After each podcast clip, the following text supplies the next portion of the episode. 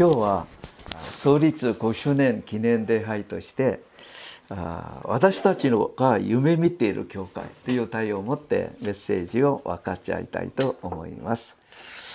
じゃあ創立5周年記念礼拝。えっと、創立記念日を迎えてあ感謝することしかありません。感謝です。まず神様が今日この教会を建ててくださり今まで守ってくださったこと本当に感謝します。またエルサレムに初代教会が始まる時に場所を提供してくれたマルコの家がありました。じゃあそのようにこの池袋でこの良いところに神様がこの場所を提供してくださった神様に場所を提供してくださった町池に感謝します。またこの熱心に感謝します。また何にもないところでこれを教会だと思って5年間も熱心に参加してくださった皆さんに感謝します。さあ皆さんのおかげで教会は一度も礼拝を休むことなく教会の扉を閉めることもなく5年間これを教会の働きを続けることができてできたことに本当に感謝します。じゃあ私は5周年の記念礼拝ですが私は喜ぶよりは、えーと、恐れ恐れる心でいっぱいです。重い心でいっぱいです。なぜならそれは私たちが神様が見られるのに正しくやっているのかという心配があるからです。すべて作られたものには目的があります。すべて作られたものには目的があるんですけどその目的通りふさわしく用いられていなければそれは神様の前と人々の前で無意味な存在になるでしょう。例えばこれここにテレビがあると思いましょういくら操作しても画面が出てこないだったら皆さんそのテレビをどうしますか？愛深い神様だとしてもそのようなテレビをそのまま置いておきますか？多分そのテレビを捨てて画面がうまく出る新しいものを置いておくんじゃありませんか？ですから私は今日創立5周年を向かって私たちの教会今神様が見られるのにこれをそのまま続け続けるように神様が考えておられるのか。そうじゃなければその教会はもうやめた方がいいと考えておられるのか。そのここで私はすごく心配しながら今日の御言葉を通して今の教会そのそのままでいいのか。これから私たちはどのように変えなきゃいけないのか。そのことを考えてみんなが一つの心を持って新たに始まるチャンスになれればと思っています。じゃあまずはじめに全て作られたものには作った方の故意と目的があります。神様が天地万物を作られた時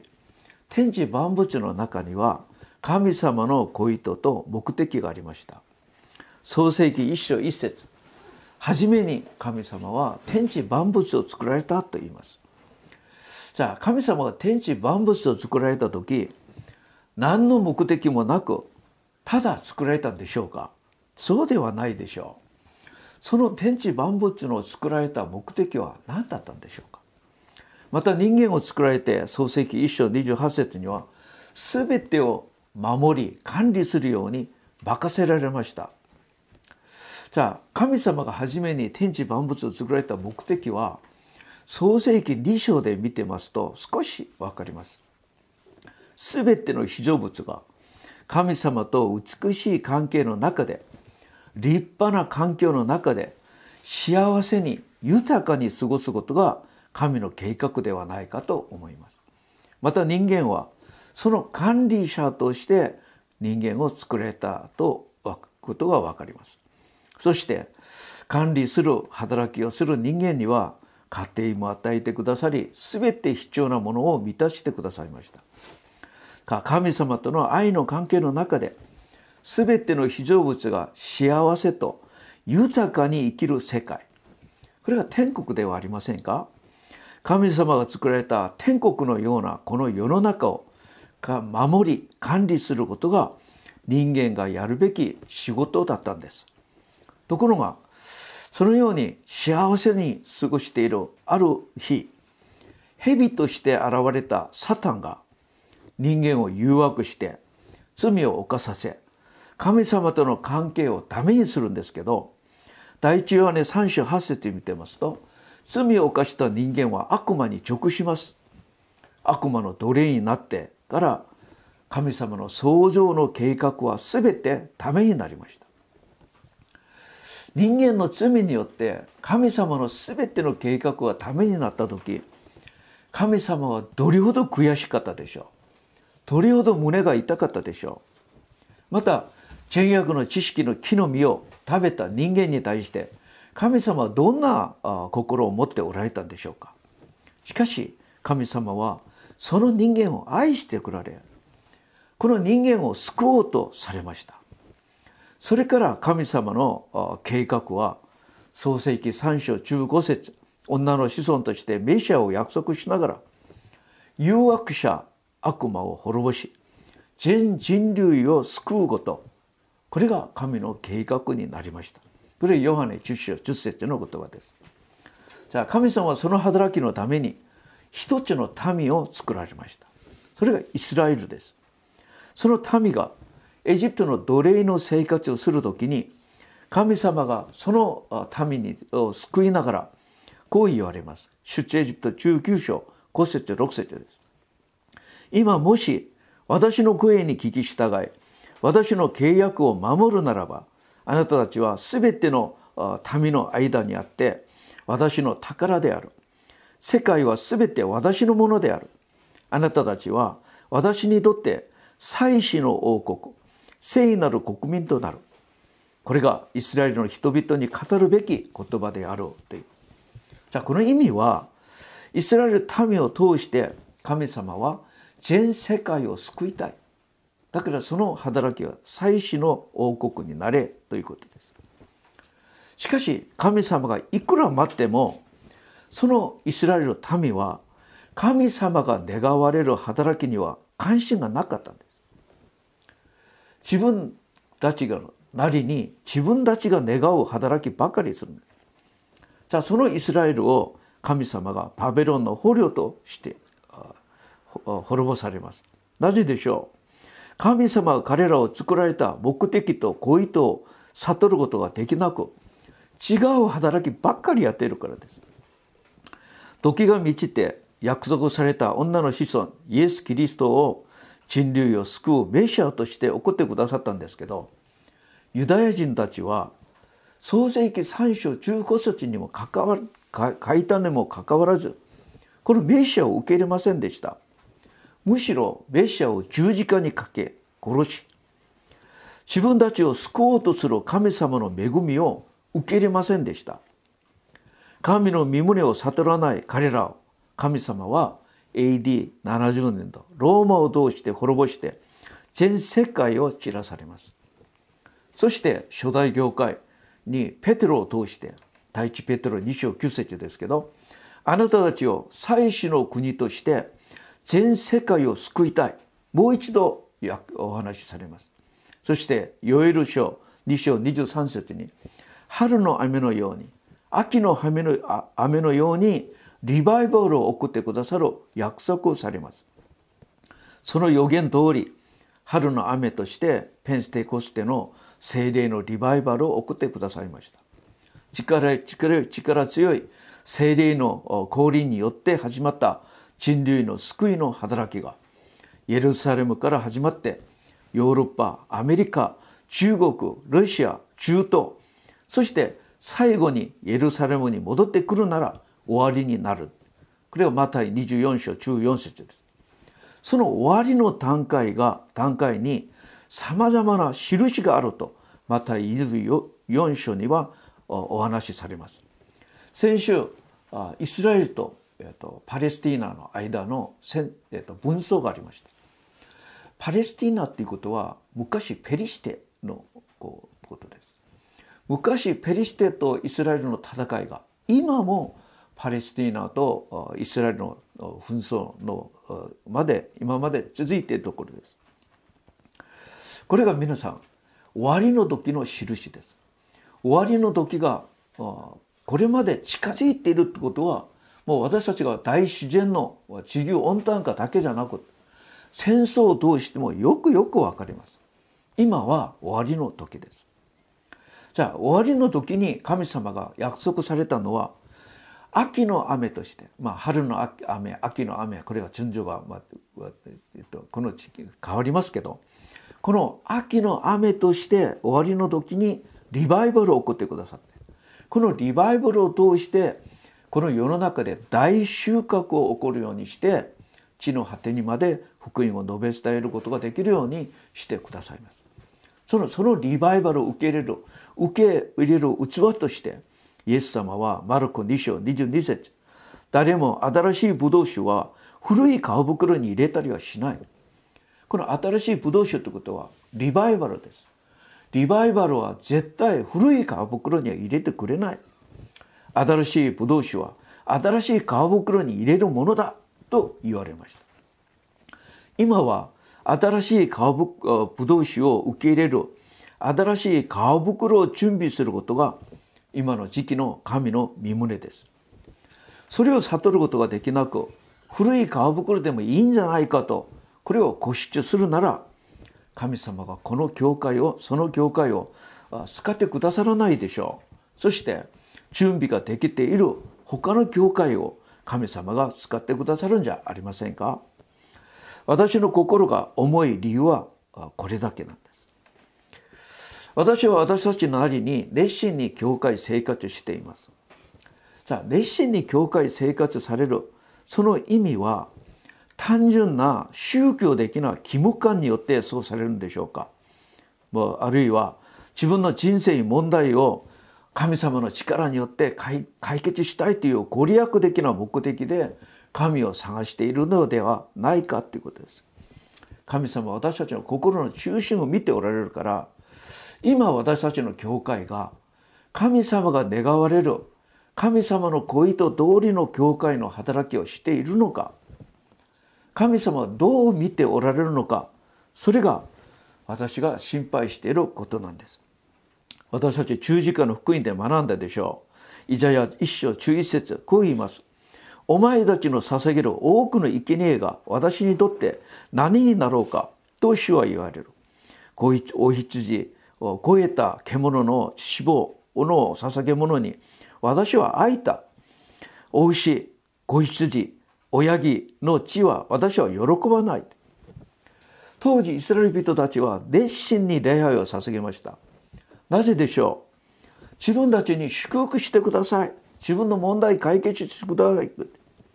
しかしその時代に対する神様の身旨神の目的には関心がなかったんです。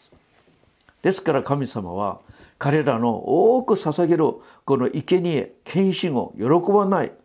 結局彼らはバビロンに滅ぼされて捕虜として連れて行かれるようにしました。初めから深刻なお話をされてあごめんなさい。要するにですから私たちは神の身旨と神の目的をよくして信仰生活しなければいけないということを申し上げたいということです。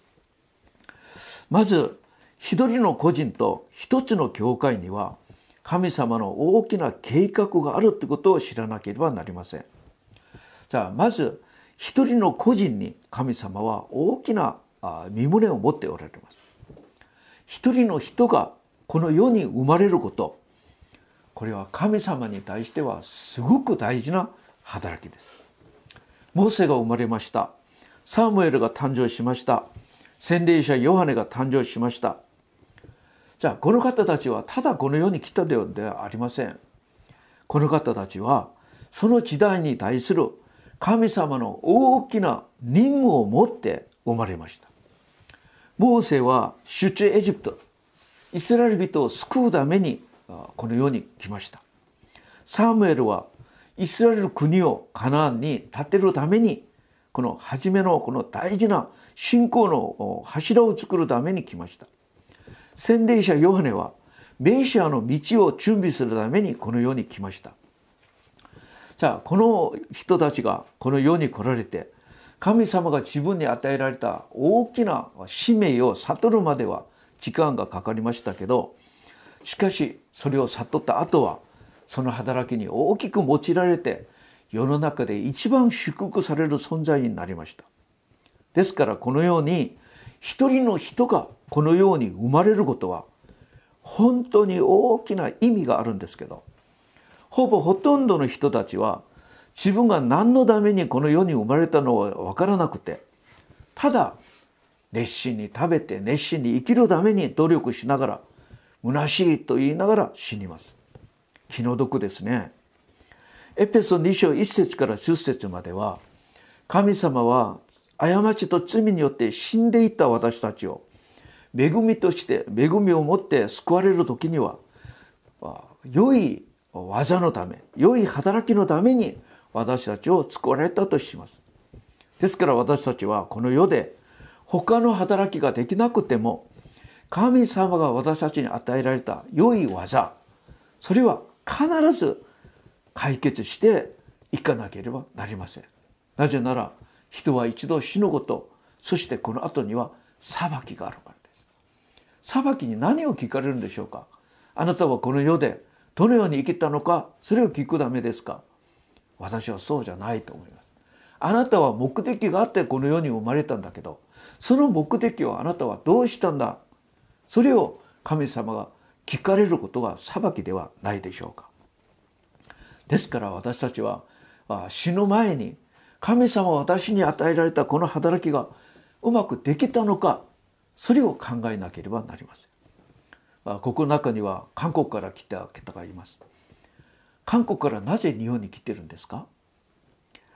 また日本の方の中でこの教会に来られた方がいます。なぜ神様がこの教会に私たちを送ってくださったと思いますか？まあたくさんのいろんな教会があるんだけど、まあ、偶然にこの教会に来ました。いいえそうではありません。必然的な神様の計画があります。その理由を分かって用いられる時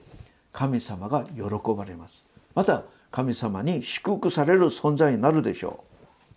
アブラハムは自分は生まれた理由を分かりませんでした。75歳になった時自分の存在の意味を分かってそれから神様に大きく用いられました。モーセはなぜ自分がエジプトの奴隷の生活の中で生まれたのか分かりませんでした。80歳になってから自分が生まれた存在意味を分かってそれから120歳まで神様に用いられました。パウロはダマスコでダマスコの丘でイエス様に出会ってからその14年間アラノアラビアまたダルソそのところに行って14年間神様と工夫しながら自分の存在意味が分かりました。それで大きく用いられました。ところがアブラムと一緒に旅立ったロット。アブラムは用いられるんだけどロットは自分の人生の意味を分かりませんでした。まだイサク神様に用いられてイシュマエル。彼はなぜ自分を神様が生まれたのか分かりませんでした。ヤコブは神様の身胸よく分かりました。しかしエッサウは分かりませんでした。イエス様の中二弟子の中でペテロヨハネヤコブ神様に用いられる間にイスカリとユダはその意味は全然分かりませんでした。大きく用いられるしもいたちのすぐそばでいながらも神様の身旨を全くわからないまま見捨てられた人たちが大勢います。皆さんこの世は100年ですけど天国地獄は永遠です。この世の100年の目的は何でしょう？私は今68歳69歳になりますけど、まあ、70年この世で過ごしながらあっという間ですね。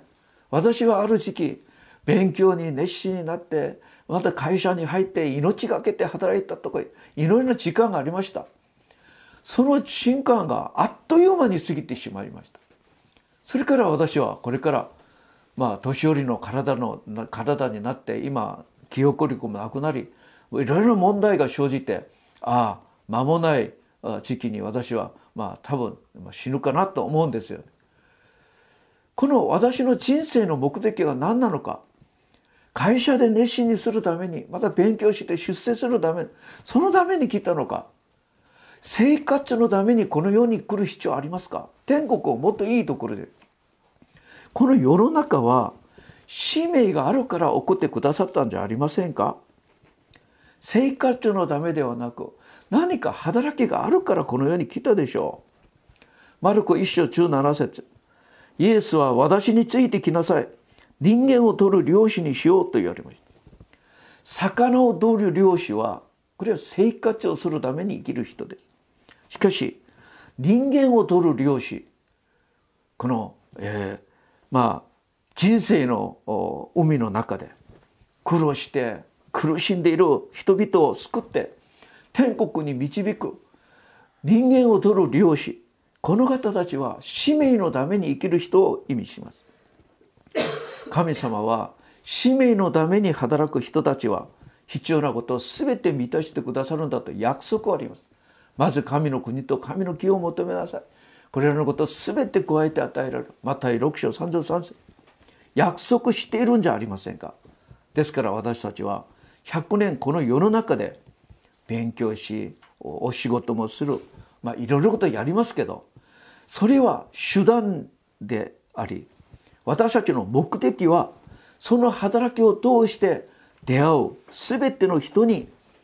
人生の海からイエス・キリストを皆によって救って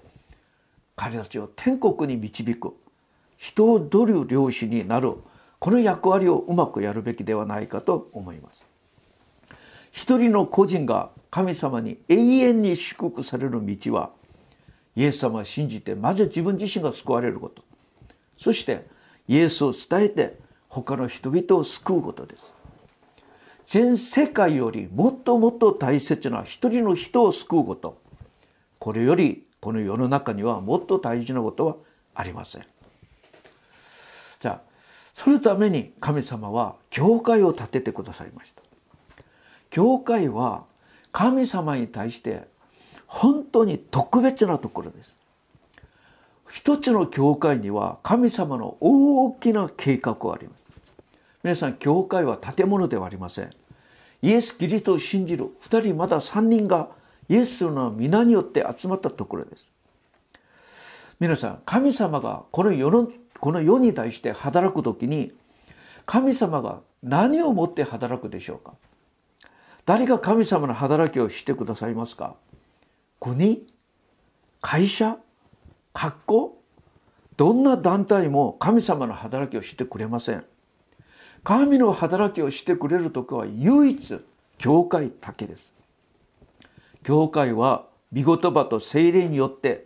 祈りによって神の御業働きをするんですけど神様の全ての関心は教会にあります。じゃあここで教会論ってことは大事ですけど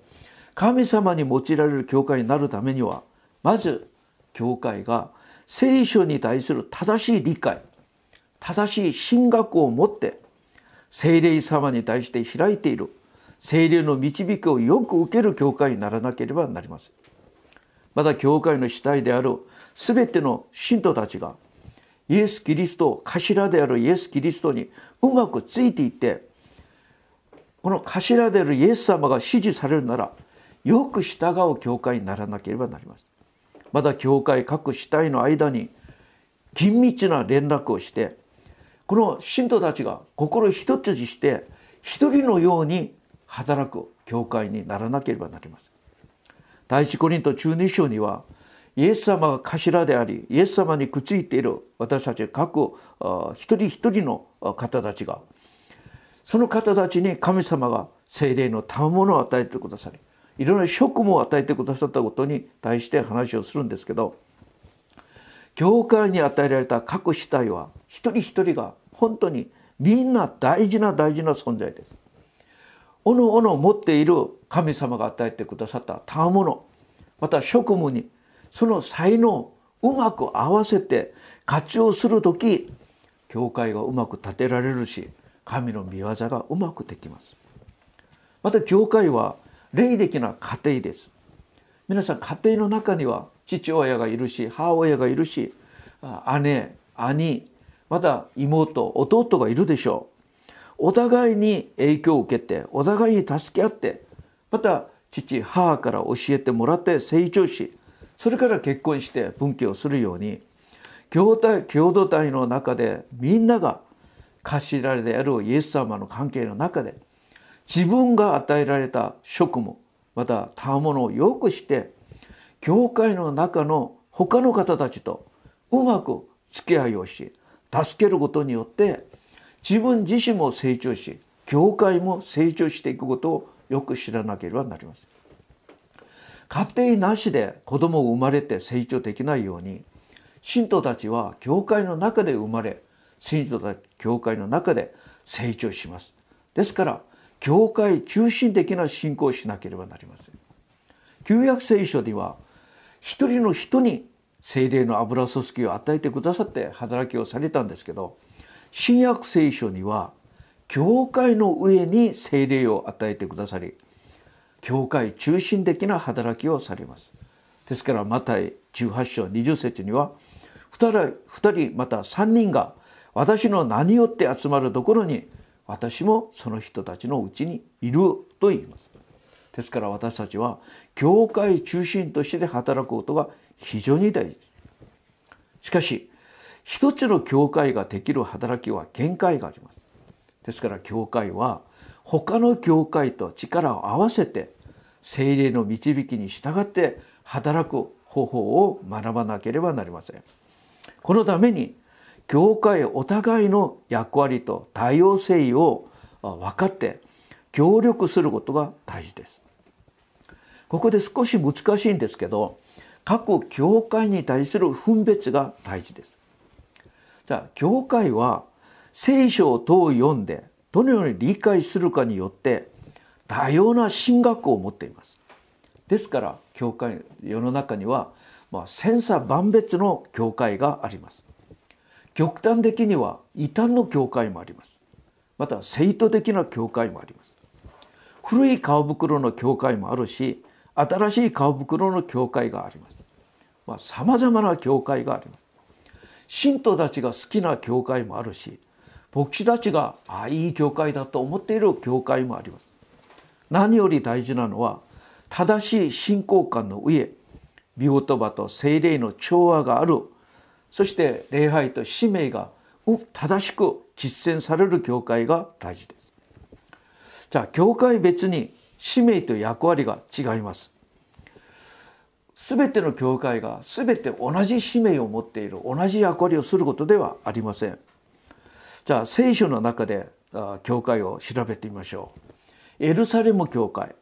アンティオキア教会エルサレム教会はある意味から見たらセンター教会中心的な教会ですアンティオキア教会は中心的な教会よりはある特別な使命宣教という使命に特別されている教会でした。だからエルサレム教会はセンター教会として中心的な働きをしアンティオキア教会は宣教に夢中になりました。コリント教会は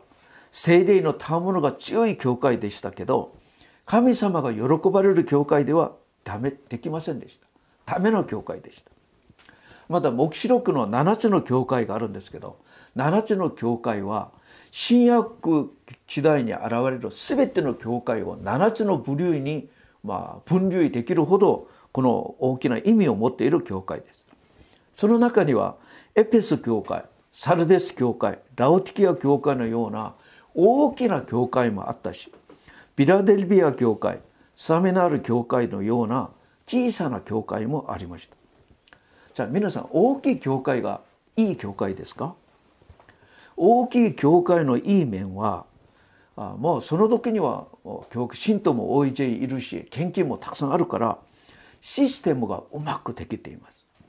信仰と関連して多様なサービスを受けることができるから信徒たちはその教会を通してたくさんのことを学ぶことができるでしょう。しかし難しいことがあります。私は韓国で私の当時一番大きな教会だ中央教会という、まあ、金明さん大統領が出席する教会。そこに通いました。そこで私はその信者たちをもう何年間もうずっと見てました。信徒たちの心が一つになるのは一つに非常に難しいです。信仰の純粋さ清さを守るのは難しいです。自己中心性を捨てることも難しいし古い皮袋と新しい皮袋またこの世の中をと神様を二股かける信仰を信者が大勢います。信徒も多く献金もたくさんあって豊かに見えるかもしれませんけど信徒たちと神様との関係性はバラバラです。正直に礼拝に出たのか出なかったのか分かりません。誰も分かりません。礼拝に出なくても分かりません。私たちの教会は小さいから一人が来なければすぐ分かります。またどんな信仰生活をしているか全く分かりません。信仰生活をするけど訓練は嫌だという信徒が大勢います。エペス教会、まあ、当時何万人と言いました。ラウティキア教会サルデス教会のように神様イエス様から褒められることもありましたけど叱られることがたくさんある教会もあります。じゃあここで大きな教会にイエス様がどのように評価されたことを見るならその教会の内部事情がよくわかるでしょう。じゃあエペソ教会には黙示録2章4節5節を言います。しかしあなたに言うべきことがある。あなたは初めの頃の愛から離れてしまった。だからどこから落ちたのか思い出し悔い改めて初めの頃の行いを取り戻れ。もし立ち悔い改めなければ私はあなたのところに行ってあなたの食材をその場所から取り除けてしまう。エペス教会には昔は良かったけど今あなたたちは初めの頃の愛から捨てた。それを取り戻さなければ私はそのあなたのところから食体を取り除けてしまう。食体ということは教会の意味アイデンティティ大事なことです。教会として認めないよということです。エペス教会はそのような状況でした。サルディス教会にある天使にこう書き送れ神は七つの霊と七つの星を持っているお方次のように言われる。私はあなたの行いを知っている。あなたは生きていることは名ばかりで父は死んでいる。父は死んでいると言いました。岡野先生が韓国のサランの教会にサルデス教会と同じだと言われたことが私は覚えています。大きな教会ではみんなが生きてるって言うんですけど神様を見るのには死んでるってことです。またラウディケア教会熱くも冷たくもない生ぬるいので私はあなたのあなたを口から吐き出そうとしてる口から吐き出そうとしてる教会です。皆さんこのような教会を神様が用いてくださるでしょうか？神様喜ばれるでしょうか？ですから信仰の先輩たちは大きな教会の陰で安住しないようにといろいろな注意されたことが分かります。地獄に行くキリスト者という言葉がそこから出たんです。しかし小さな教会ピラデルビア教会セミナル教会アンティグア教会小さな教会は信徒たちの心が一つになりやすい。同じ信仰を持ちやすい。みんなが協力しなければ教会運営ができない。ですからみんなが働きみんなが主人意識を持ちやすいです。だからみんなが働かなきゃいけないから教会学校の先生そうでしょう。今週私がメッセージだと言ったら1週間ずっと祈りながら御言葉をいろいろ工夫しながら緊張するでしょう。そうです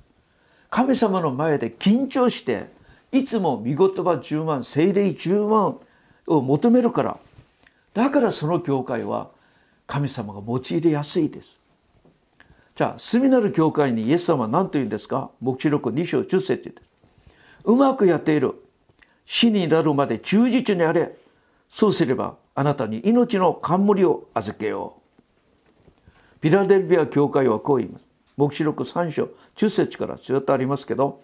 地上に住む人々に試すために全世界に来ようとしている試練の時に私はあなたたちを守ろう。あなたたちに栄光の冠を授けよう。あなたの名前を命の章にかけようとします。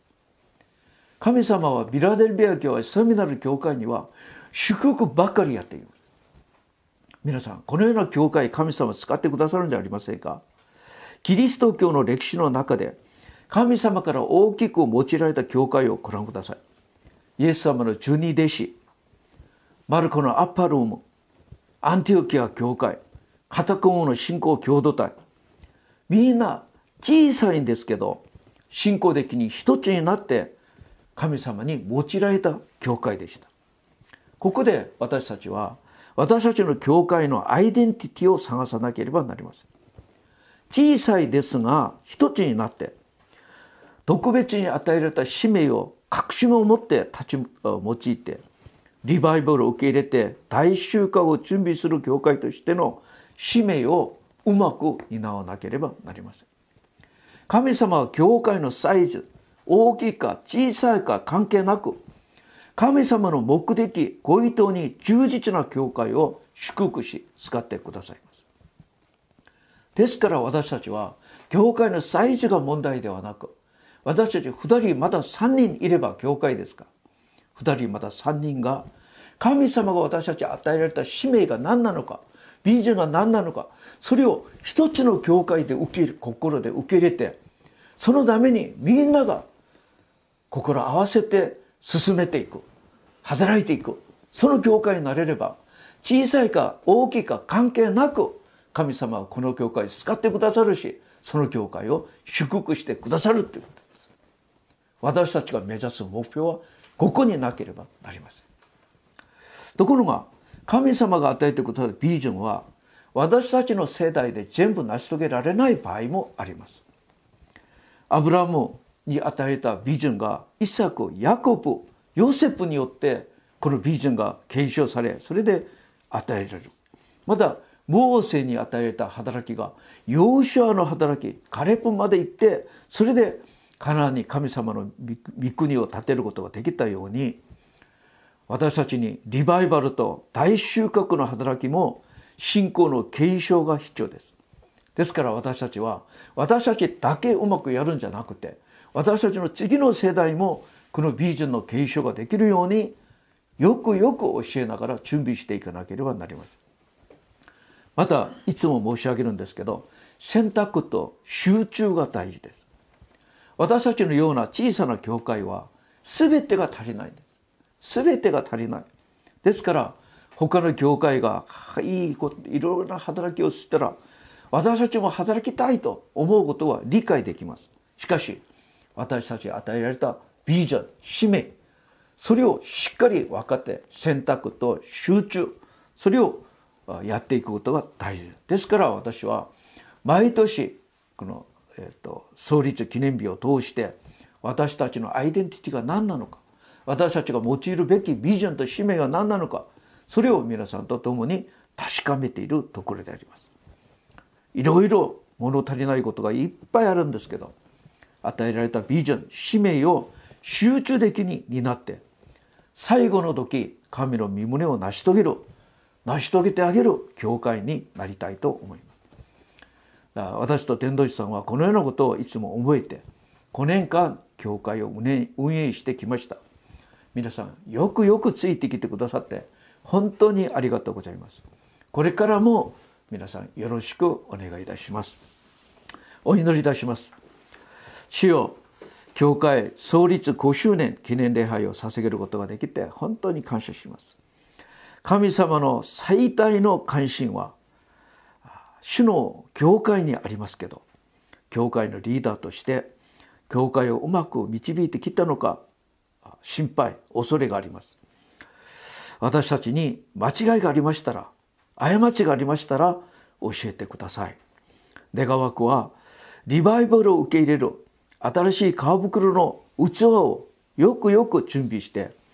私たちが生きている間神様送ってくださるリバイバルを見ることができるように祝福してください。これから今まで5年間本当にうまくついてきてくださった皆さんに感謝します。これからも5年間教会と信徒たちを神様保護して導いてください。これから全てのことを神様がいろいろ悟らせてくださり教えてください。そして私たちの教会が最後の最後まで神様に祝福される